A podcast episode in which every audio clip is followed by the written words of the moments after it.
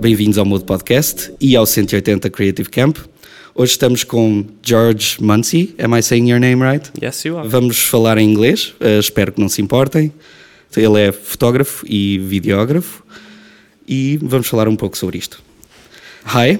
Hello. Thank you for talking with us. First, first of all, I want to start off uh, talking about uh, large formats. You say in your website that you're mostly passionate about uh, landscape and portraits and large formats. Why the large formats, and what's the main difference between those large formats and everything else? Okay. Um, so I think the way that I like first got interested in that was like noticing a common theme between the photographs that I really enjoyed were all taken by photographers that use that kind of camera. Yeah. So I guess there's this kind of idea that oh if the reason maybe why I like them all could be partly because of the camera or the the type of way that the photos are taken.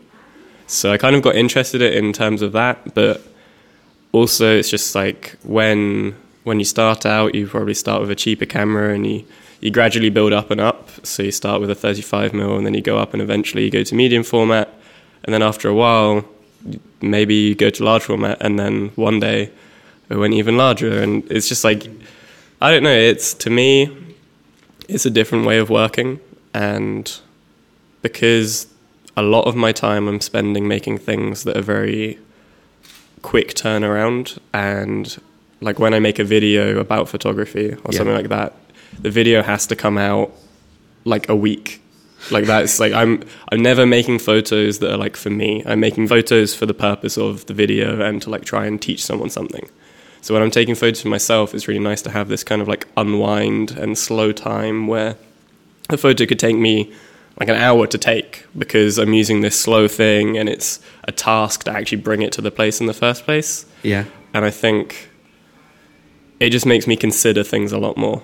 And like there's there's of course reasons otherwise that are like aesthetically it, it brings its own it has a look to it and Yeah. there's a greater resolution and all these things. But I think mainly my interaction with photography through it I enjoy. Does the, the format influence your choice of, of the the subject of the mm-hmm. of the picture you're you're Yeah. shooting? I yeah, I think so. Like there there's definitely limitations. Like you can never take a photo quickly. Yeah. Like there is no snapshot with large format. So recently when I've been taking portraits of people, Yeah. they're sitting there waiting for me to take the photo for like 10 minutes. And I feel like that that space of time where this person's waiting there for whatever you're doing, it allows them to like really unwind and become like a true state of themselves instead of Just posing or yeah, yeah. so yeah, like yeah. they I mean I don't tend to take photos of people like really smiling or Yeah, anything. it's yeah, always yeah, more like a neutral thing, but I feel like in that time they like like some people are nervous to have their photo taken. Yeah. And like when you're sitting there for five minutes you kind of just it d- goes about it. away. Yeah, yeah, yeah. And like that. what what people don't know is that like when you're having your portrait taken by someone using a camera like that, the photographer is like really staring at you. Like I when I'm under the dark cloth and I'm composing the photo, I'm like staring into this person's eyes and like intently figuring out what I want to do when they're just kind of sitting there looking at this big camera. And it's like a weird disconnect between you and the person. Oh, I was going towards Okay. that point. Yeah, so I, I thought it was the opposite that Okay. it would go towards a more intimate connection, but you're saying Yeah, it's well- the the other way around, right? It it definitely has aspects of both. Yeah. So for me in general, with like digital photography, so when you're taking portraits of someone, quite often them or if it's for a brand or something, someone in charge is always asking, "Oh, can I see the photos?" Like when you're still taking Yeah. them, they want to see the back of the screen. They want to make sure it's okay, and that often leads to like this different relationship. Whereas I can't show you anything. Like you don't have a choice. you just have to Trust me. yeah, and I think when you're getting hired, I like I have a friend that when I was still kind of like finding out what I wanted to do, I knew I wanted to do photography and video, but I didn't know what it was. And I think when you're younger, you really tend to like I really want to work. I need to find something. I'm going to put myself out there and I'm going to contact people. I'm going to just like fill any hole and you kind of become someone that can do anything just for the sake of getting work. Yeah. Whereas what you really should do is just like concentrate on making things in the way that you want to make them and wait for someone to come to you because they want you and your vision, not because they want you to fulfill their goals. Yeah, Obviously, like yeah. you want to make them happy. And, and and there's always a briefing anyways Yeah. or something like that. But yeah. So if someone comes to me and wants a photo, like hopefully they want a large format photo in Yeah. the style of my other photos I've taken. Otherwise, I probably don't want to do it. they hire not only you but your vision of yeah, the, exactly. the thing. So work until you're you're wanted for yourself, as opposed to fulfilling other people's gaps. Yeah, this isn't really a question, but it's Okay. funny. You mentioned the the, the slow process. Um, we we've talked recently with uh, with a girl that has a independent magazine store, and she and she's a really big advocate of the the slow lifestyle, whether it's uh, creating slowly, reading slowly, whatever. Are you also an advocate for that, or it's just work? Are you like that Um, only in your work? I'm like, I'm a very impatient person when it comes to most things. Yeah, Like, I, I can relate to that. I think that I don't know if it's as popular in Portugal, but I said this once in a video I made that I think the quote was, "I'm a very impatient person. I have Amazon Prime." Do you know what yeah, Amazon yeah, Prime yeah, is? I know, I know what it is. So, in general, like I can't imagine living outside of a city because if I want something late at You night, want it I want to be able to go to a shop and get it. Yeah, of course. Um, so I think in general, maybe I'm not such a slow person, but at the same time, when it comes to like the art sense, Yeah, I really like printed matter and books and like enjoying things slowly, like exhibitions and stuff like that. Is like to me, that's the way things should be ingested. But I guess at the same time, I'm pretty impatient and I like like I don't like just lounging around. yeah, I'm like I have to do something. so it's like contrasting. yeah. It's cool. You mentioned earlier um, videos. Mm-hmm. Do you consider yourself a videographer? Um, I guess mm, not anymore.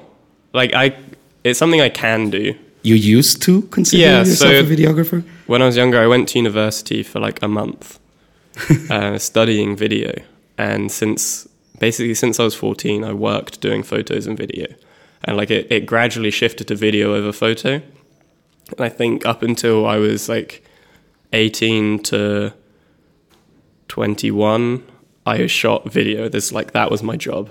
Yeah. So like I know how to do it. But then like as time went on, I started making videos about photography, but someone else would film it for me. and like I'd still do the editing. Like I know how to do all of it. Yeah. But I've like basically since I was 14 I've had this shift of like do I want to be a photographer? Do I want to be someone that works with video? Because they both kind of like they're not the same, but when you look at like images and composing things, they like they work relatively tangible. Like I believe if you can compose a nice photo, in theory you should be able to compose a nice shot for a movie. Yeah. So like I never knew which one and I always change and I now I'm pretty set on photos. Yeah. But at the same time like a decent proportion of my time is on making videos about photography. So like I'm still heavily at both sides, I Okay, guess. okay. Okay. Um, you mentioned it. It was actually my next question. Um, it was related to something you've just said. You've done video. Your work is photography. Yeah. But uh, you also do lots of uh, zines, right? Yeah. Yeah. So, um, how do you feel photography should connect with other media, whether it's video or written media or whatever media it is? I mean, installations, whatever. Yeah. I think it depends on the specific work, but to me, when I'm thinking about making work for myself, I'm normally thinking about it in print at the end. And my favorite way is a book. I think that like Yeah. lends well to photography. One of my favorite photographers, I interviewed him a while ago, and he said something that's probably better than I can articulate. So I'm just gonna like paraphrase him instead. And he said that he considers like the output of photography similar to music. So on my website, I have a version of a piece of work that I made. And that's like the streaming service. So that's like Spotify or Apple Music, where you get like a more condensed version of what it is. It's like a decent preview, not the Yeah. full body of work. Yeah. So then, if you maybe care a bit more, you might get the vinyl, and that's like the photo book where Yeah. you kind of it's for the people that like the genre and they're like And- and want the fine in- print Yeah. and so like yeah. the the authentic experience, Yeah. the like little crackles and stuff. Either that or go to an exhibition. Well, right? yes, the exhibitions like the live show. Yeah, So some people, exactly. instead of that, they rather be there and fully immersed, and that's like when that's like an exhibition. And I think that when I heard him say that, that was like, okay, that, that's that's good. That makes sense. Okay. Had you ever been to Portugal before? I came here uh, like three months ago, Okay. um, just to like scout out what we were going to do whilst we were Yeah. here. Before that, I hadn't. So I've been to Abrantes twice, Yeah. and I spent like three days in Porto before I came here. Oh, okay. Great. We're all from Porto. Great. I really enjoyed it. It was great. Um, is there anything in Portugal you'd really like to photograph that you still haven't? I'll admit I don't know the most about Portugal in general, but last time I was here I was with another photographer who taught at the camp last year called Thomas.